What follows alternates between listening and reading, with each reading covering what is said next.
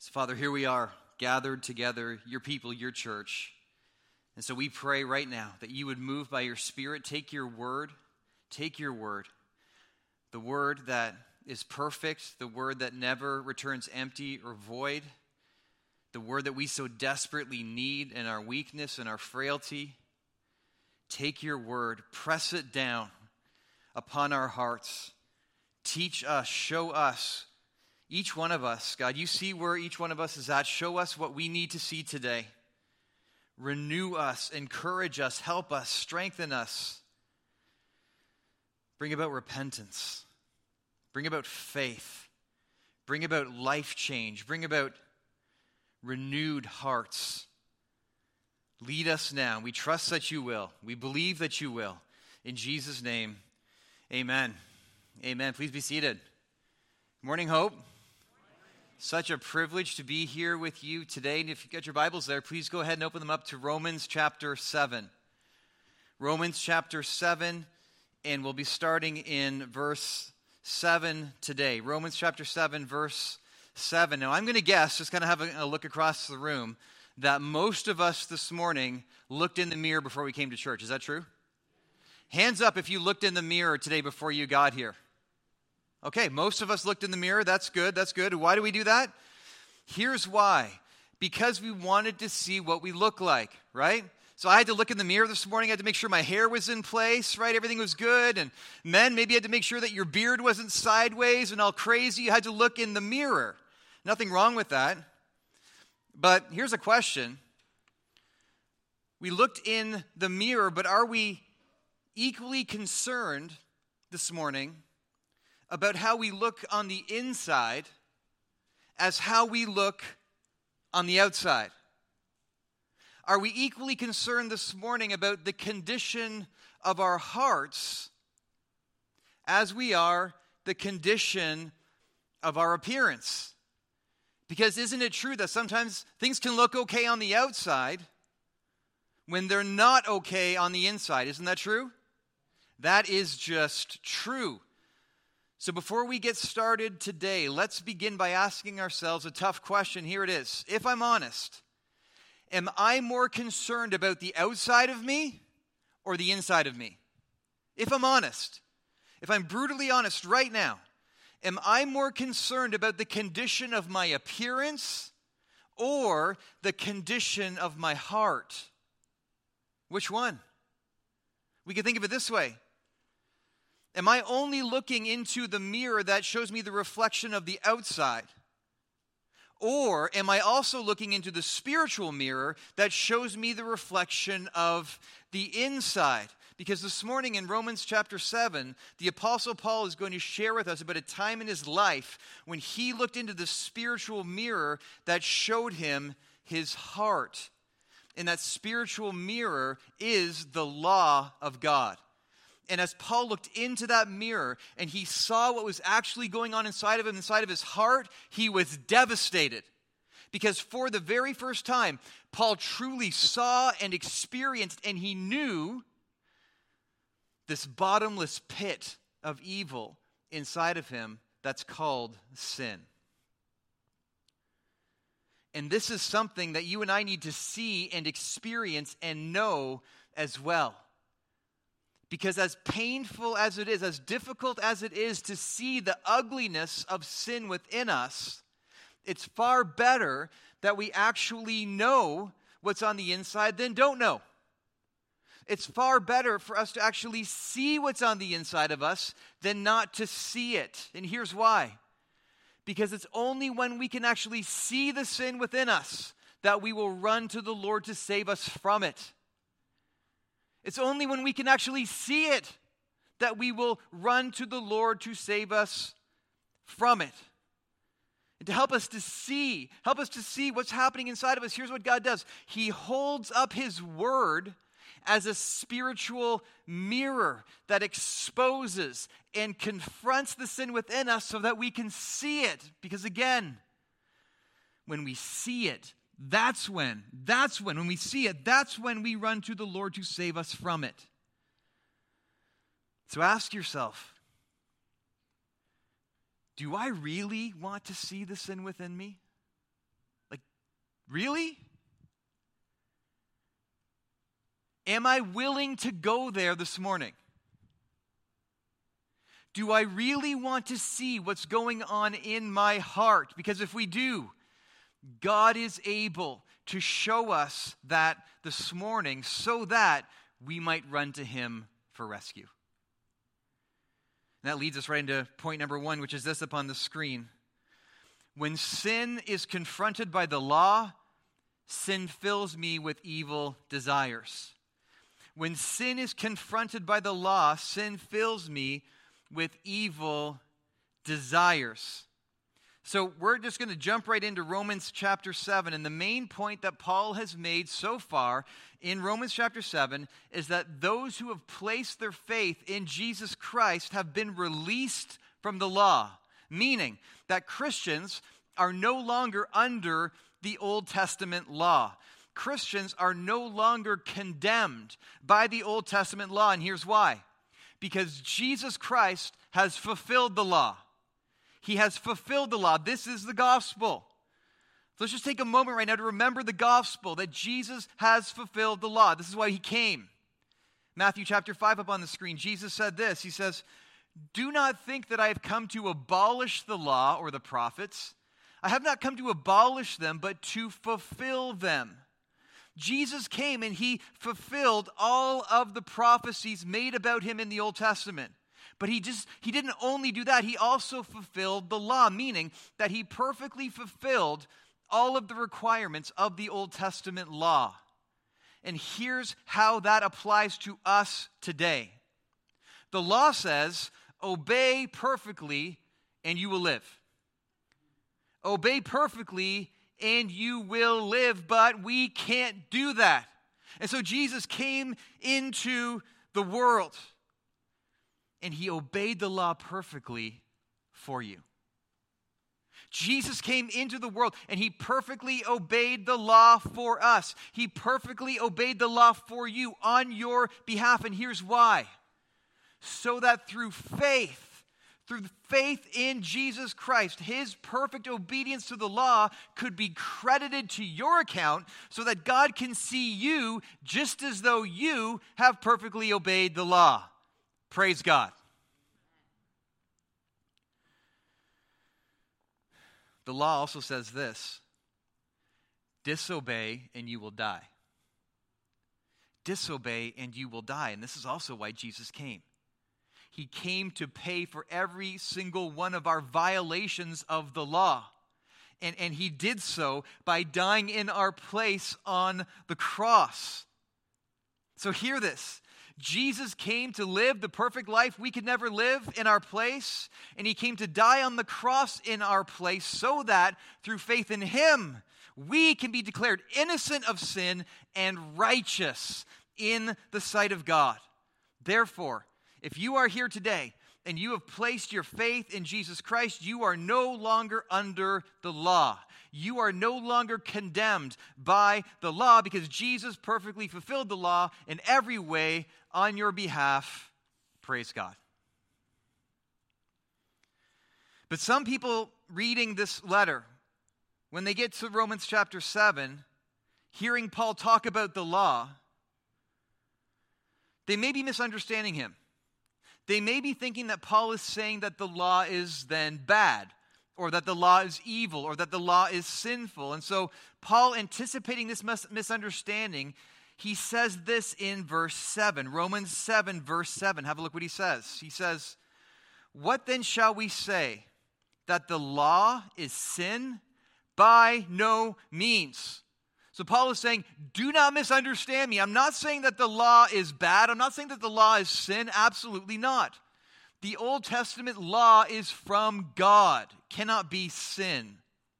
But there is some kind of relationship between the law and sin. And Paul wants his readers, including us, to clearly understand what that relationship is. Look again what he says in verse 7. He says, What then shall we say? That the law is sin? By no means. Yet, if it had not been for the law, I would not have known sin. So here's the relationship between law and sin. Paul says, if it was not for the law, he would not have known sin. That's the relationship. That through the law, Paul came to know sin. So when Paul uses that word sin, what is he talking about? Why does he say sin, a singular, instead of sins, plural? Well, when he's, when he's using that word sin, here's what he means Romans 6 up on the screen. He says, Let not sin, therefore, reign in your mortal body to make you obey its passions. When Paul is saying that word sin, what he's talking about, he's like, there's this thing living inside of us that wants to rule over our bodies. There's this thing living inside of us that has passions, it has desires, and it wants to make us obey its passions and desires. It's called sin. So here's ultimately what Paul is saying up on the screen. He's saying this sin is a bottomless pit of evil living inside of me. Sin is a bottomless pit of evil living inside of me. Sin never gets to the point where it's like, okay, that's enough evil. That's enough, that's enough wickedness. That's enough darkness. It never gets there. It just wants more and more and more, more wickedness, more evil, more darkness. Go deeper and deeper and deeper and deeper, taking us further and further away from God. That's what sin wants. This is true of you, and this is true of me. There's a bottomless pit of evil inside every one of us called sin. So, Let's consider again what Paul is saying in verse 7. Look again at verse 7. He says, What then shall we say? That the law is sin? By no means. Yet, if it had not been for the law, I would not have known sin. So here's what Paul is saying. He's saying, I've come to know this thing inside of me called sin. I have felt it, I've experienced it, I know it. And the way that Paul came to know the sin within him is through the law. So here's what he's not saying. He's not saying that the law came up to him one day and said, Hey, Paul, I want to introduce you to someone. And then the law walked him over to sin and said, Paul, this is sin. I want you to introduce you. And then Paul and sin shook hands and they met through the law. He doesn't mean that. This is what he means. He continues in verse 7. He tells us exactly what he means. He says, For I would not have known what it is to covet if the law had not said, You shall not covet. So here's what Paul is saying he's saying that he has come to know the sin inside of him through an experience that he had with the 10th commandment, which says, You shall not covet. So here's that commandment up on the screen. The 10th commandment You shall not covet your neighbor's house.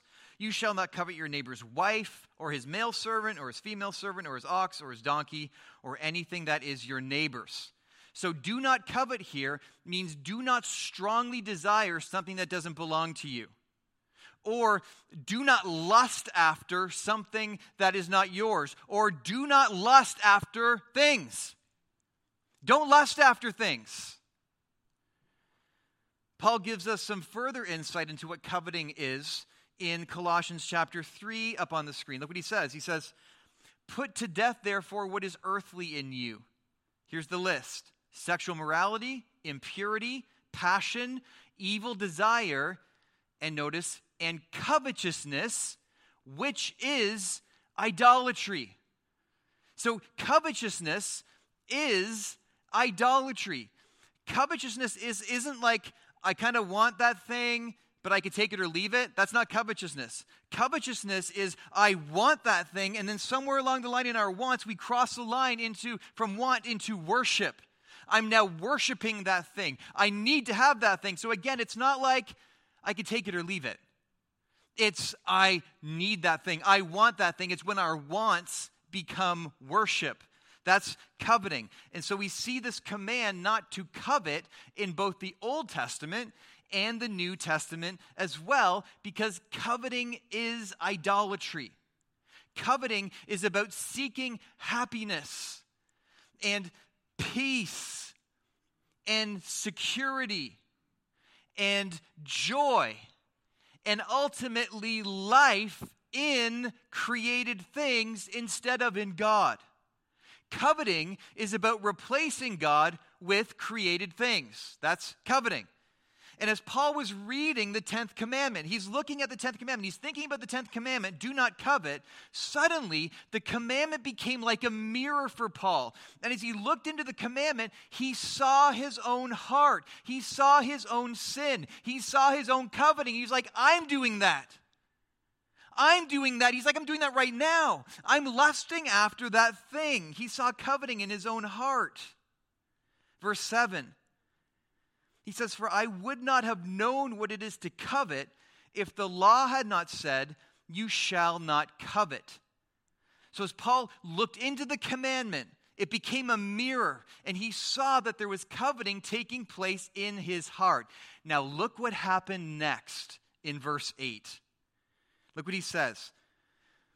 But sin, seizing an opportunity through the commandment, produced in me all kinds of covetousness. In other words, as Paul realized that there was coveting taking place in his heart, suddenly the sin within him went berserk.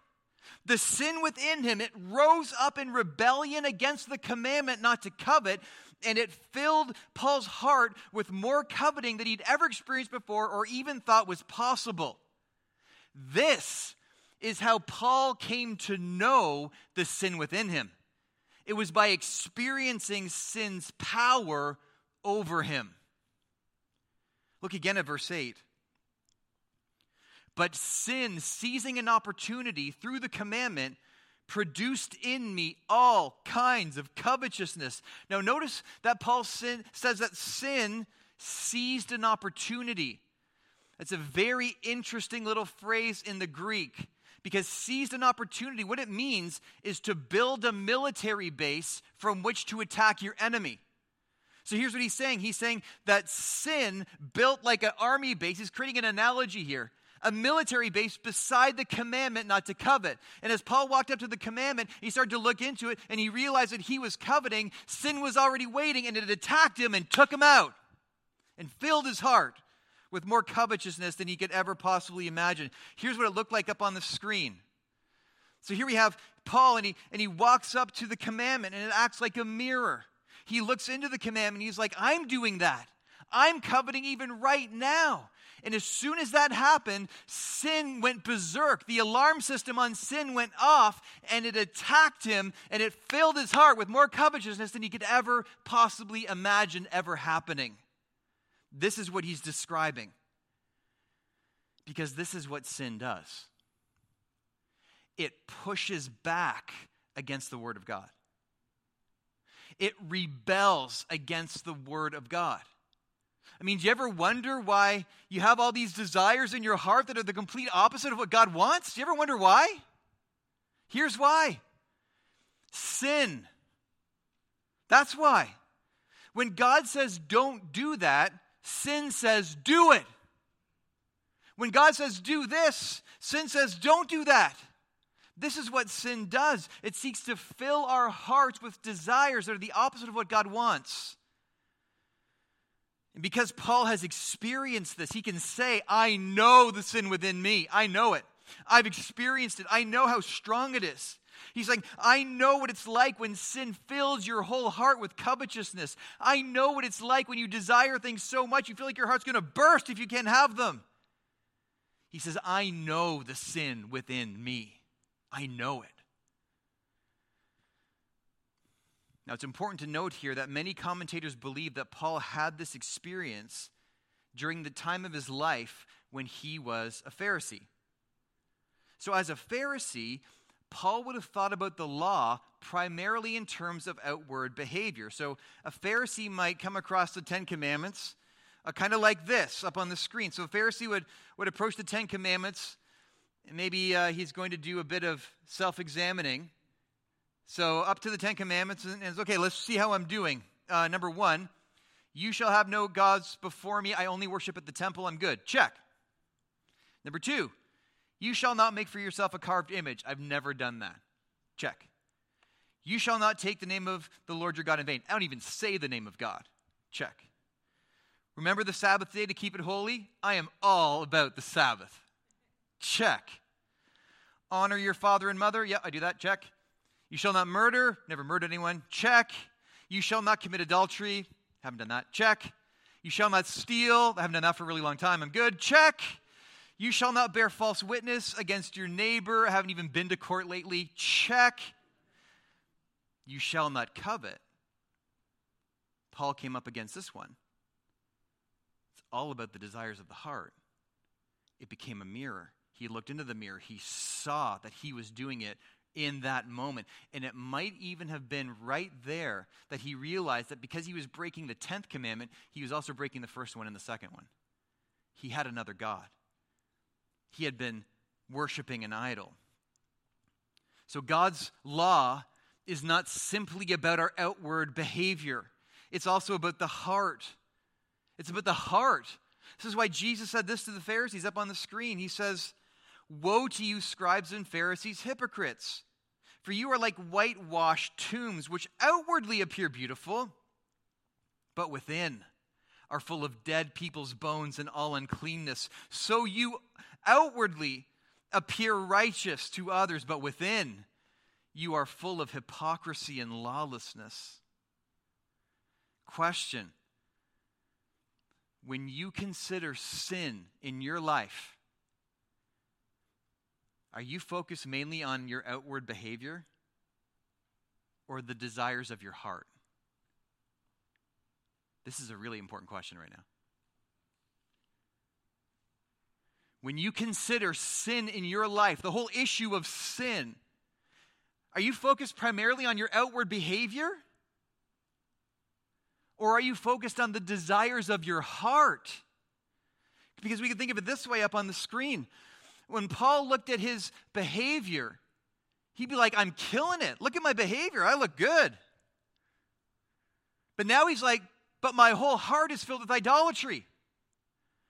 The Pharisees, they would have looked at their outward behavior and said, Man, like we're doing so well. We are righteous. But Jesus is like, Your hearts are filled with wickedness. And it can be the same for us we can look at our outward behavior and be like, I'm doing pretty well. I'm, I'm killing it.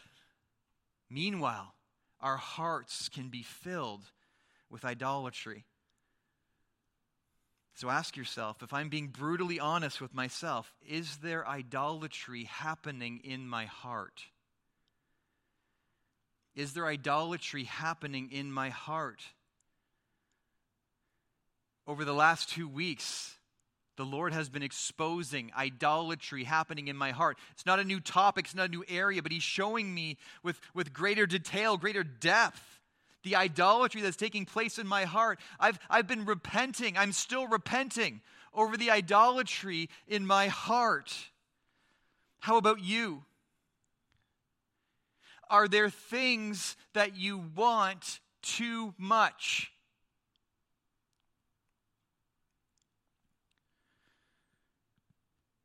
How about this up on the screen? Respect. I want the respect of my spouse. I want the respect of my kids. I want the respect of my boss. I want the respect of my coworkers. Or the approval of man. I just want to be liked. I just want people to think well of me. I want people to tell me over and over and over again, I'm okay. I want the pat on the back. And it's not so much the question of whether or not we have those desires. The question is, do I desire those things too much? How do I know? Here's the test. If I'm wanting respect or the praise or approval of man and I can't have it, do I get upset? Do I get angry? It's a sure sign that I want that way too much.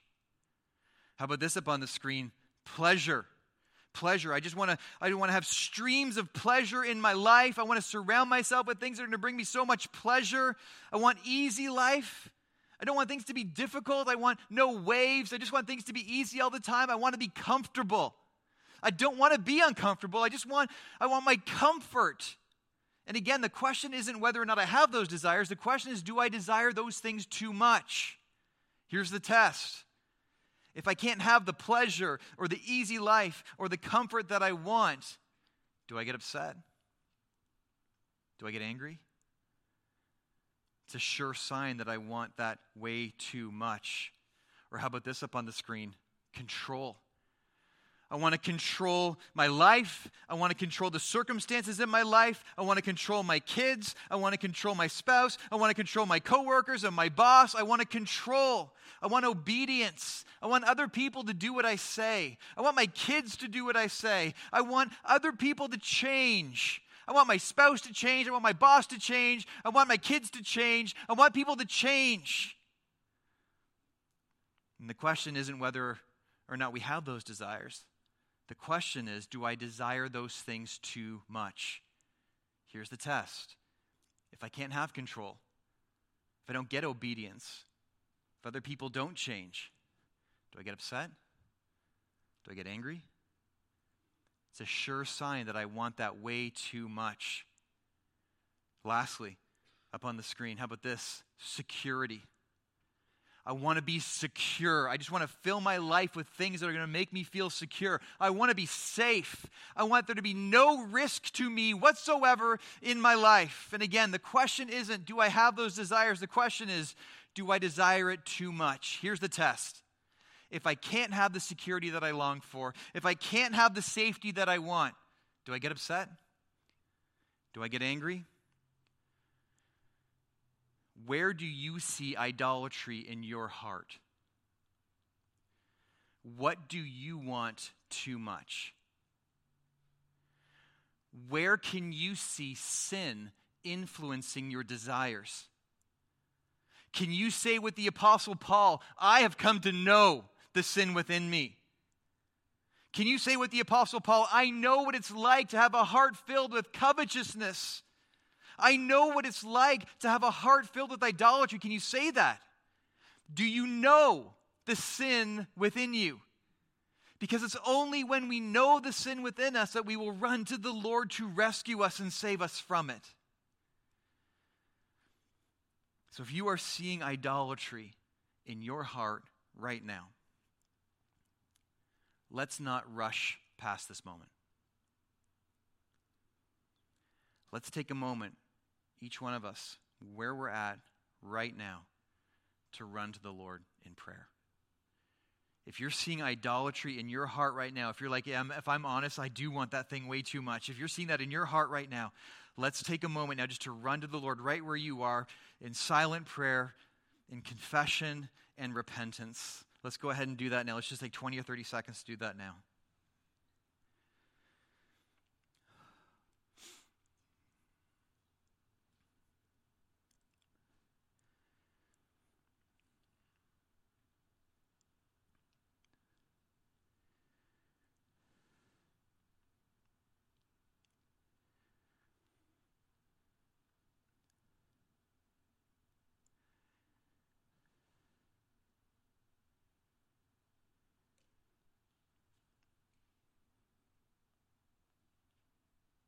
Forgive us, Lord. Amen. let's jump into our second and our final point. Here it is up on the screen. When sin is confronted by the law, sin kills me through what is good. When sin is confronted by the law, sin kills me through what is good. Paul, he continues now to share his story with us. Look now at verse 9. Romans 7, verse 9. Look what he says. He says, I was once alive apart from the law, but when the commandment came, sin came alive and I died. So, typical Paul for, uh, fashion, that sounds very complicated. Let's break it down. So, first, Paul says that once he was alive. He says, Once I was alive. Once he was alive, apart from the law. So here's what he means he means that before that day, when he saw the covetousness within him in the mirror, and before that day when sin attacked him and filled his heart with covetousness, before all that happened, he's saying, life is pretty good. He's saying, in a sense, he's like, I felt alive before all that happened. I felt good. I felt at peace. I felt pretty confident in myself. I felt secure. I thought I was doing well. Paul thought he was righteous because of his behavior. So, in that sense, he felt alive. But look what happened next in verse 9. He says, I was once alive apart from the law, but when the commandment came, sin came alive and I died. So Paul says, I felt alive. I felt good. I thought I was doing well. I thought I was righteous. But then on that day, as I looked into that commandment, do not covet, and I realized that I was coveting, in that moment, sin came alive. Sin came alive, meaning that up until that point, the sin within Paul, it was there, but it was relatively and comparatively dormant. It was like the sin within him for his life was kind of operating at like a two out of 10. It was there, but it wasn't particularly active. But then on that day, on that day, when he looked into the commandment, do not covet, and realized he was coveting, sin came alive. The sleeping dragon inside of him woke up. It rose up and breathed the fire of coveting into his heart. So he was now on fire with out of control desires. In other words, when the law of God confronted the sin within Paul, the sin within him went berserk. It, the, the, the 2 out of 10 activity of sin became 10 out of 10. And look how he describes what this felt like. Look at the end of verse 9. Look what he says. He says, But when the commandment came, sin came alive, and I died. So Paul doesn't mean that he died physically, obviously, because he wrote this letter. He also doesn't mean that he died spiritually, because this took place before his conversion. So when he says that he died, when sin came alive and he died, he means that when sin filled his heart with covetousness, he felt the opposite of alive. He used to feel alive. He felt secure. He felt strong. Now he felt insecure. Now he felt weak and afraid and broken and undone, unglued, powerless, ruined, crushed, destroyed, totally taken out by sin. Paul had been a self righteous Pharisee. He thought God was pleased with him because of his good behavior, but now he saw his heart. Now he saw the sin within him. Now he saw himself as a sinner. And any thought of being righteous before God because of his behavior just shattered into a million pieces on the ground in front of his face. And this experience was like a death for Paul. It was a kind of death. It was a total identity crisis because in a moment, Paul went from thinking he was righteous to seeing that he was just as much a sinner as anybody else. Question Have you experienced a death like that? Do you know what it's like to think that you're doing pretty well? And then all of a sudden to discover that you're just as much a sinner as anybody else. Maybe your story is similar to Paul's experience. Maybe there was a time in your life when you thought you were a really good person. And you looked at your behavior and you kind of compared yourself to other people and you're like, I'm killing it. I'm a really good person.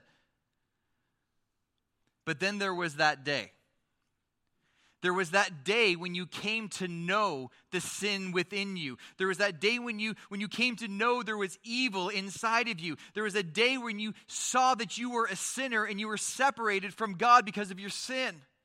And it was like a death to you because you saw that you weren't righteous before God. But then because you saw your sin, you ran to Jesus and he saved you. Is that your story? Do you know what it's like to experience a kind of death like that?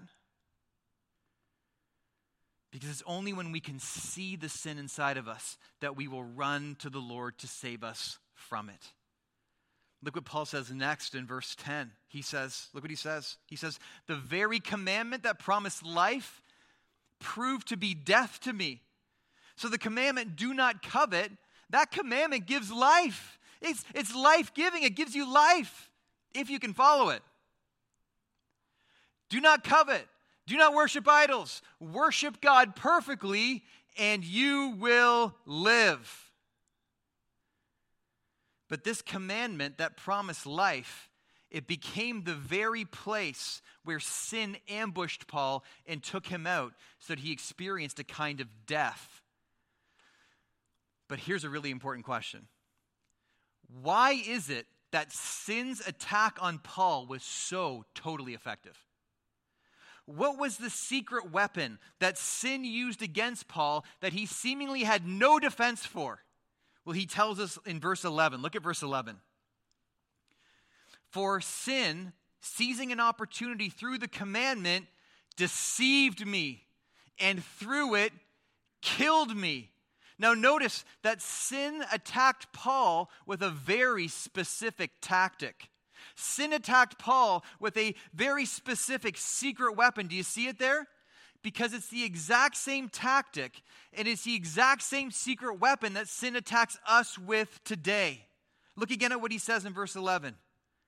For sin, seizing an opportunity through the commandment, deceived me. There it is, right there. That's the secret weapon of sin. It's deception. Deception. By using deception, sin succeeded in filling Paul's heart with covetousness. So we need to grab hold of this truth today. We need to know this. Deception is the tactic and the secret weapon of sin. Deception is the tactic and the secret weapon of sin. Hebrews chapter 3 up on the screen. The author says, But exhort one another every day as long as it is called today, that none of you may be hardened by the deceitfulness of sin. The secret weapon of sin is deceitfulness. This is sin's power. It's, it's found in deceit. And what is sin trying to do? Harden the heart harden the heart so that we become less and less interested in the Word of God, less and less interested in prayer, less and less interested in gathering together for fellowship, less and less interested in gathering together for church, less and less interested in the things of God, drifting further and further and further and further away from God into more and more and more sin. This is what sin is seeking to do. So, how exactly does sin use the secret weapon of deception? Here's how. Ready? Through promises. It's through promises. Sin promises us that what we're looking for can be found out there. Sin promises us that happiness and security and lasting pleasure and peace and comfort and ultimately life can be found out there in created things. Just like Satan came along Adam and Eve and pointed them to the fruit and said, What you need is found there. Likewise, sin points to created things and promises us that what we ultimately need can be found there.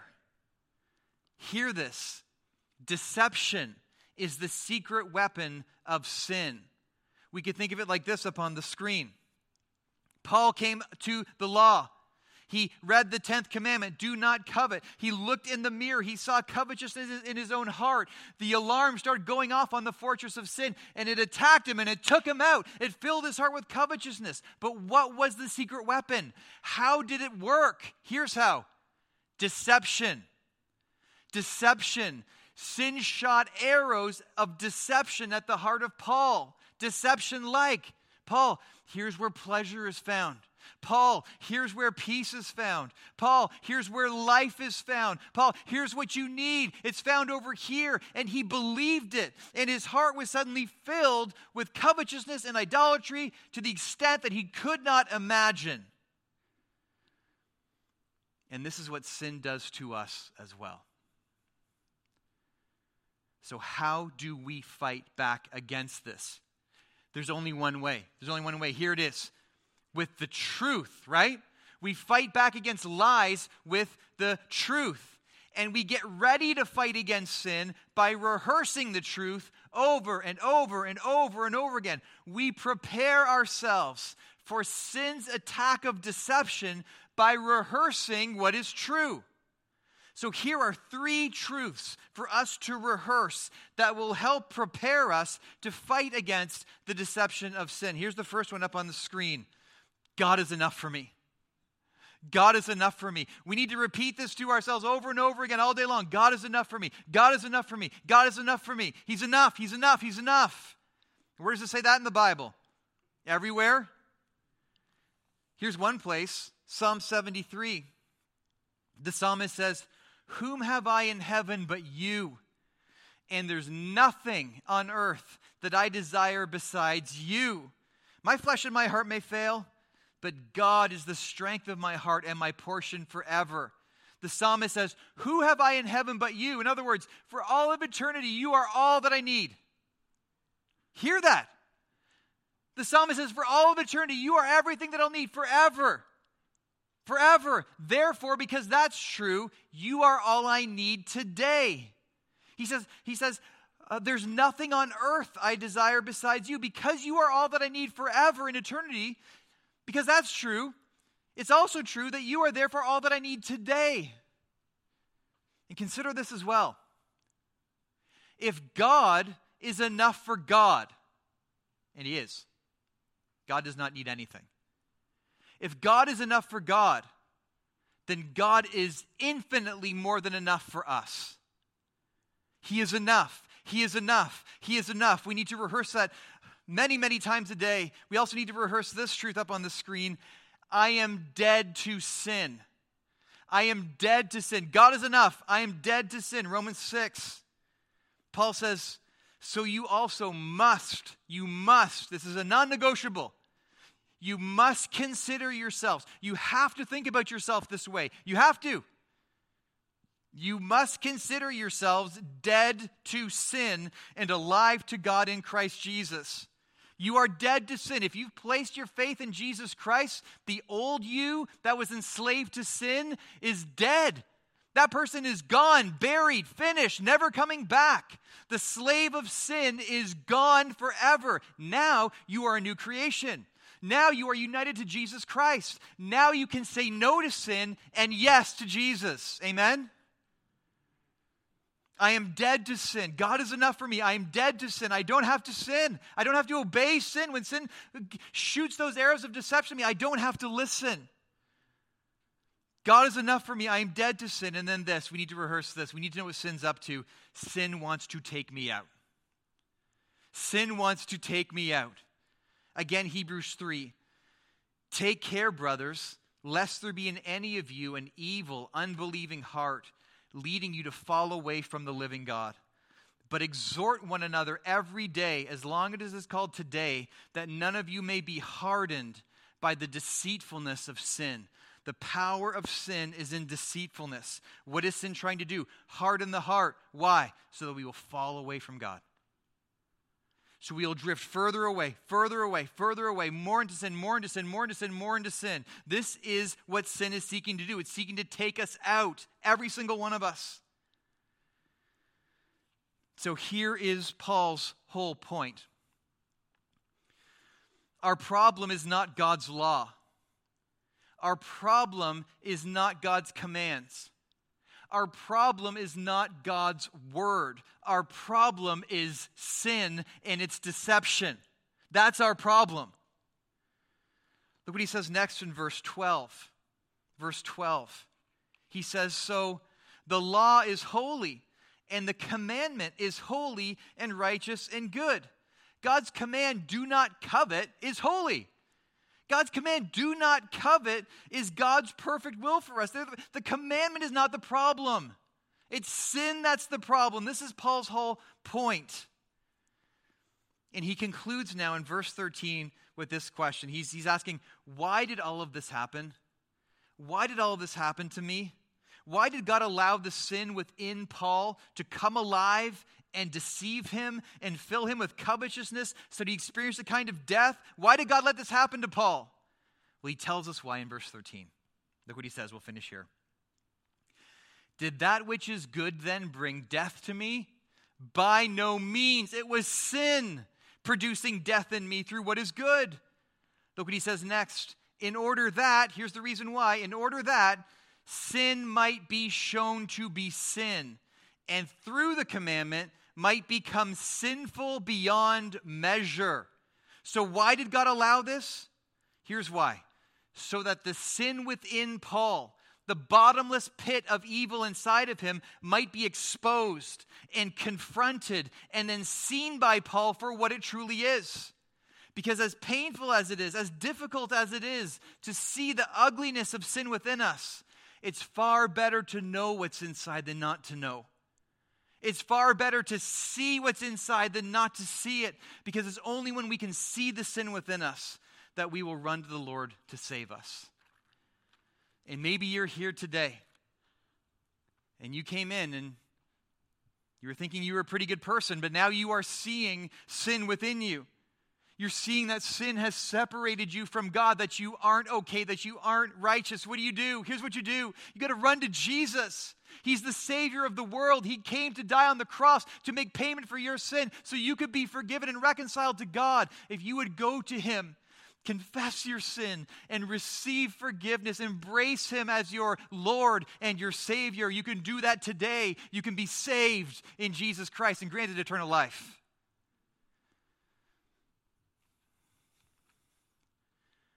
But maybe you are here and you know Jesus Christ, but you're seeing your sin a little bit more clearly today, and you're like, I hate my sin. I hate it. I hate sin. I want to fight it. Maybe you really, really want to fight it. If that's you, here's a battle plan up on the screen. Step one remember the gospel.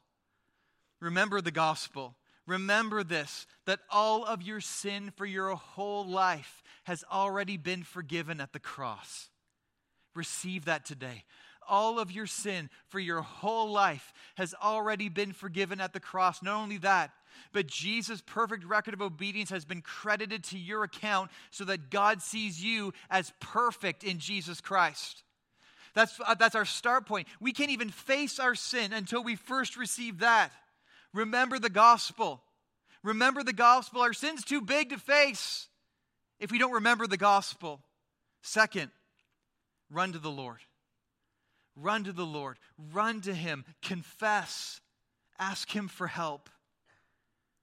Third R, rehearse the truth. God is enough. God is enough for me. I'm dead to sin. I'm dead to sin. Sin wants nothing more than just to take me out. Remember the gospel. Run to the Lord. Rehearse the truth. That's our battle plan to fight back against the bottomless pit of evil inside of us called sin. Help us, Lord. Amen? Help us, Lord. Let's pray. Let's pray. So, Father, we thank you so much that you've given us this amazing gift of your word, this tangible gift that we can actually hold in our hands that acts like a mirror, where we can, we can see who we are as we look into it. And that's a good thing. That's a good thing. Because then we can see what's on the inside and we can run to you to rescue us from it. So God, I pray right now, if there are if there are those watching online right now, those here right now in this room that do not know you, that have not received eternal life in Jesus Christ, I pray that you would help them to see, to reach out, and to be, behold how, how amazing you are, your, the greatness of your love, the greatness of your grace, the greatness of your mercy, the greatness of your forgiveness, and that they would embrace you by faith and be saved. Please, would you do that?